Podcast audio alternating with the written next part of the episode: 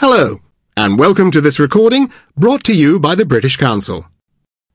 Student Power by Chris Rose.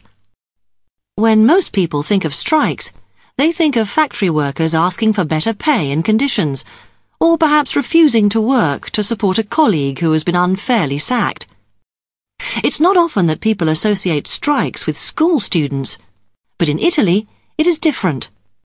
While in many countries it is absolutely unthinkable, in Italy it happens almost every year. Some people may remember the Paris Spring of 1968, when in the French capital, university students and factory workers all went on strike in a crisis which almost made the French Republic collapse but for many, this is a long time ago now. But in Italy, however, the tradition has remained. It seems that almost every autumn there is a reason to protest. Most of the protests are national, like the current opposition to the government's planned educational reforms. But there are also protests against things like local issues such as heating in the classes or treatment of individual students. And what do students do to protest? All over the country they go on strike. They have demonstrations in the streets.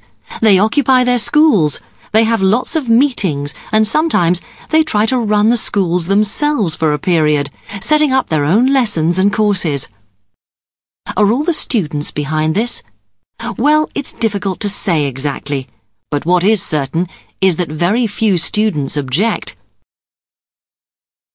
I think it's important to show what we feel, says one high school student. The new school reform will be very bad for state schools. Other students are more skeptical. I think it's great, says one student. It means we get a few days off school. Another student is openly cynical. All the people who are doing this, well, some of them are just troublemakers. Others are people who are already planning to become politicians. They want to start their career now. Others say that the strike leaders are being manipulated or used by groups from outside the schools. Problems occurred recently when students from one school which was being occupied marched to another school which wasn't protesting. The strikers stood outside the school and shouted and threw things at the windows.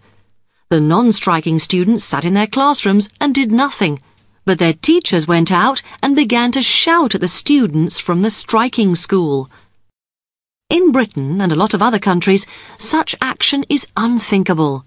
Students are not allowed to go on strike, and if they did, they would probably face severe disciplinary measures. The strange thing about this, however, is that despite the number of school hours lost to strikes, Italian students are certainly no less intelligent or knowledgeable than their European counterparts. Their national averages are the same as others, despite the fact that on average they spend up to 20% less time in the classroom, with strikes being only one of the many interruptions of the Italian school year. Troublemakers or not, perhaps there is something to be learned from the Italian way of studying. We hope you've enjoyed this recording.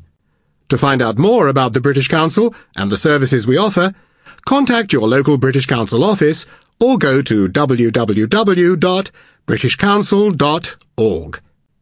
Bye for now.